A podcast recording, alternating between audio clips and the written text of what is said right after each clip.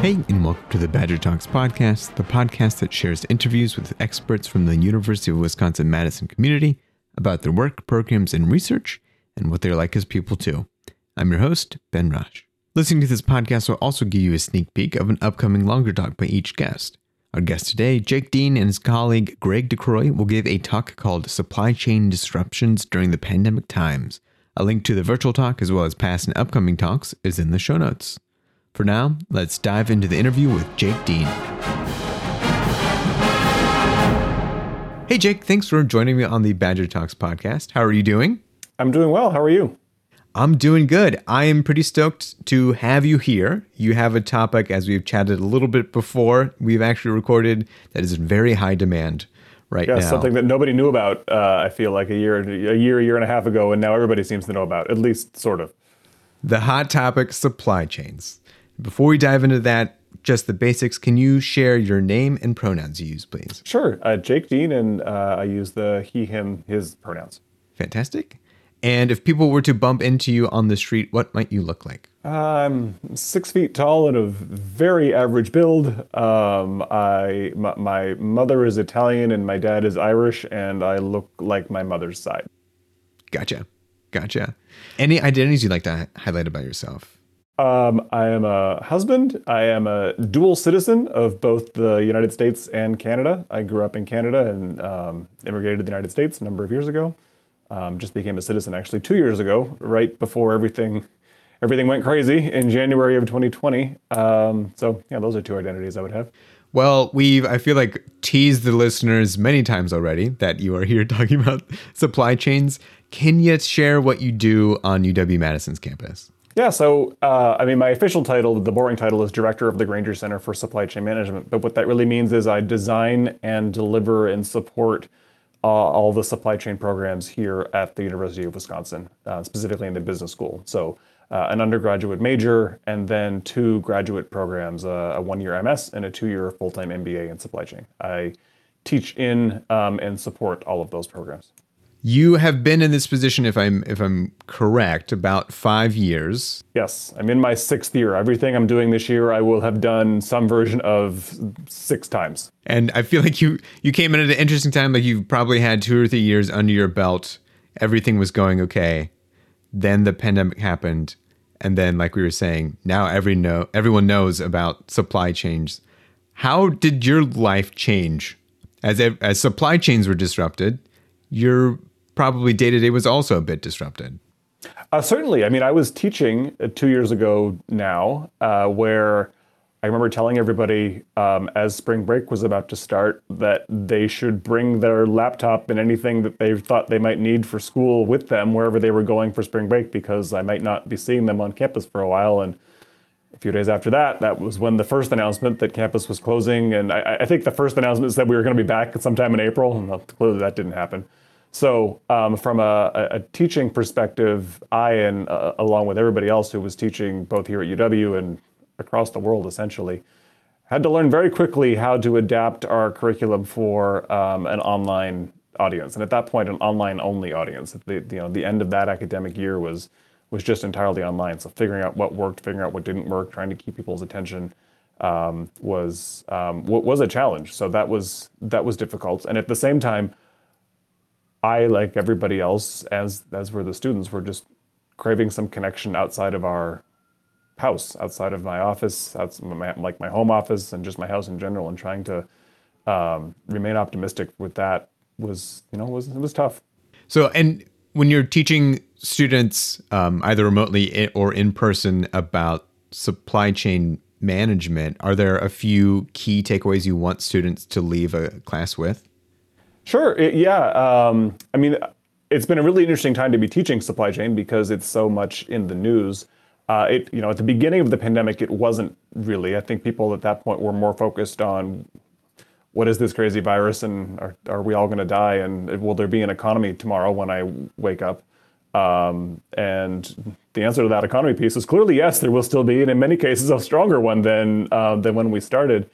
Um, so it was interesting through the course of the pandemic earlier on talking about okay, the, the, the president's going to invoke the Defense Production Act, which means that car companies might be having to make ventilators because that is uh, you know something that we really needed early on in the pandemic. Um, so an earlier supply chain challenge, then focusing on okay, the economy is back in many different sectors and not in some other ones. So how do supply chains respond to that? Uh, moving through to now, where it seems like name your product and there is a shortage of it somewhere. You know, why is that going on? How do you trace that back? through how supply chains are designed and how they've worked historically and, and trying to explain to people why that's happening. So there's been quite an evolution in uh, supply chain in the um, that I've been able to bring into the classroom based on what's been going on with the with the pandemic. Hmm.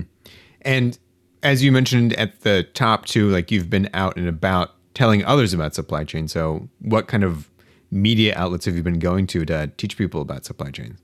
Uh, let's see. I've been on uh, PBS Wisconsin. I was on WPR. Uh, I've been on WTMJ in Milwaukee a couple of times. I've been in the Wisconsin State Journal. It's just been really fun for me because nobody ever called me before to ask if I would be on, uh, you know, on all these media sources, and uh, you know, certainly made my parents and family quite proud. But one thing I do want to make clear when I'm in those, you know, talking to the media or talking to my classroom is that there's a lot of crazy stuff going on in supply chains these days, and there are a lot of high profile shortages, and uh, nearly everybody can think of something that they couldn't get that they wanted.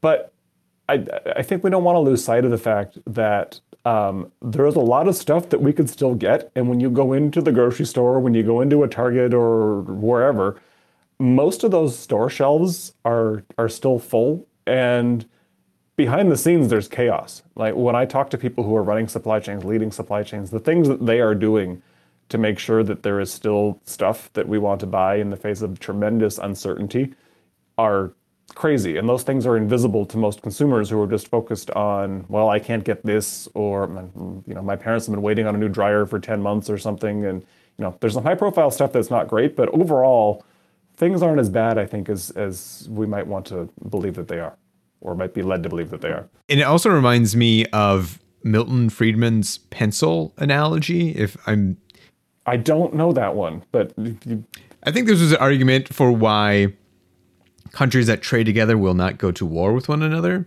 Hmm. I've also felt this was a great example of just the interconnectedness of supply chains and uh, growers, producers, every you know whoever could be within a supply chain. But he essentially argues that no one knows how to make a pencil um, entirely. That the graphite, the wood, the rubber, the paint, everything that goes into making a pencil is individual people with their own individual skills that somehow come together. Yeah, that's a supply chain. That's a nice analogy. I, I might steal that for my next uh, introduction to supply chain class that I teach. Are there things that you um, hope the public takes away from all your rounds in the media?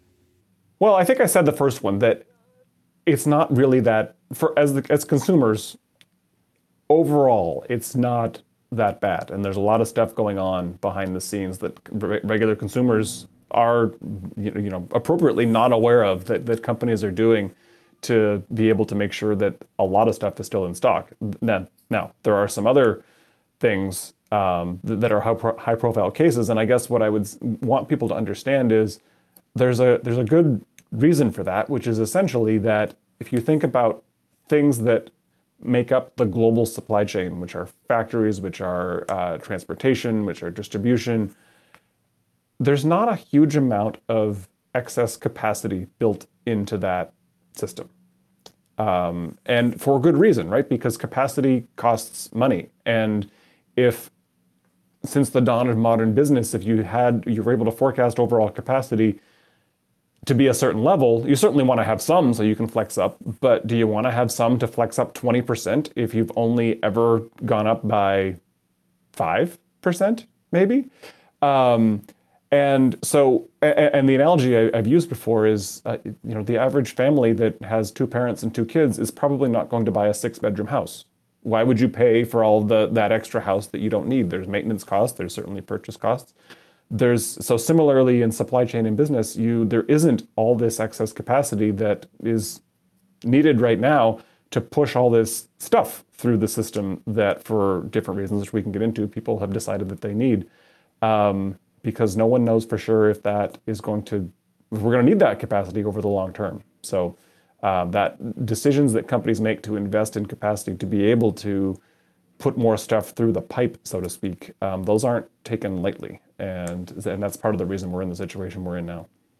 Right, and I I think there's a fancy term, but essentially, from what I understand, and correct me if I'm wrong, um, a lot of companies will have, like you were saying, just enough to match the demand of what's being ordered, um, and not go over the hill. Of Not maybe just enough, but maybe just enough plus a buffer percentage, right? But the buffer's gone, right? And, and so um, what companies have been able to rely on in the past is if um, maybe they need some extra capacity, there's someone else out there that doesn't, and so they can steal something, and overall the, the equation still works. We're in a situation right now where there is no excess capacity in any supply chain system anywhere, essentially. And so there's nowhere to go if you if you need more. There's no, you know, back to my house analogy, there's no more guest rooms to turn into bedrooms. There's no more bathrooms to to wash people. Like that we've used everything we could have done to work within the system that we have is full. And the the, the question is now, how long is this going to last? Is it going to, you know, do we need the same level? Are we going to see the same level of demand and, and demand on our capacity for the duration, and therefore we should make investments to increase it, or is this going to be temporary, and therefore we're just going to have to do what we can and push everything through, and then hope to come out at some point on the other side? Anything else you'd like to mention about the Grainger Center? One thing I really like about the Grainger Center is we strongly connect supply chain to marketing, which um, can be a bit of a head scratcher. Essentially, especially now when people just hear supply chain issues and um, just thinking about the execution part of the of supply chain and the, delivery and manufacturing part of a supply chain. But if you think about a supply chain design and what a supply chain does, which is essentially make sure customers get the product that they want the marketing organization of a company decides what those products are and who their customers are and what needs they have and what needs they're trying to fulfill by whatever product or service that, that they're delivering. Well, it's up to supply chain to deliver that product or service at a place, in a time, in a quantity, et cetera, et cetera, et cetera, that those customers want. And so if the supply chain organization is not well connected to the market organization or the business as a whole to try to figure out what the business is actually in business to do, um, you're not going to have a successful business there because you could be totally totally different metrics than you know supply chain could be trying to deliver a very low cost where the marketing organization could be delivering very high levels of, of service or product quality or something. So if those two things aren't connected you're not going to have a great supply chain. And so back to the grainger center we were founded 30 years ago at this point which is crazy to think of on this intersection between operations and marketing or supply chain and marketing and that you have to have those things linked to be successful. And so that's in all of our courses. It's it's our philosophy for teaching supply chain which i'm really proud of and, and happy that we uh, can continue to do that Can totally see why that's such an important connection. My last question for you after if you if you can turn off the brain for supply chain analysis after work what do you like to do to relax I enjoy spending some time in the kitchen, cooking, trying new things. Um, you know, I, I, yeah, I- I'm really good at like a Sunday afternoon meal kind of thing, where you spend all day what you- putting things into a pot and, and getting something out at the end. So I like doing that. Um, reading, going for bike rides, traveling, and was going to say seeing my family. It it's been tough over the last couple of years because they're, um, you know, as I said, they're in Canada, and um, there were some restrictions on getting in and out of there for a while that uh, were challenging. So I'm looking forward to a, um, a more spending more time with them as this uh, situation eases. yeah well good i hope we get to see them soon enough I mean, I have. I just, you know, I spent two weeks quarantining in my brother's attic for um, in the summer of 2020 because that's what the government said I had to do, and I just don't have to. I don't want to do that again. that makes sense that makes sense with that thank you for being on the badger talks podcast You're welcome, Ben. Thanks for having me. Thanks for listening to the Badger Talks podcast. The Badger Talks podcast is a creation by the University of Wisconsin Madison and Deeper Than Data Media. Music composed by Bill Purdy and played by the University of Wisconsin Madison Marching Band. The podcast is recorded, edited, and produced by Than Data Media. The podcast is recorded, edited, and produced by Dupe by Duper Than Data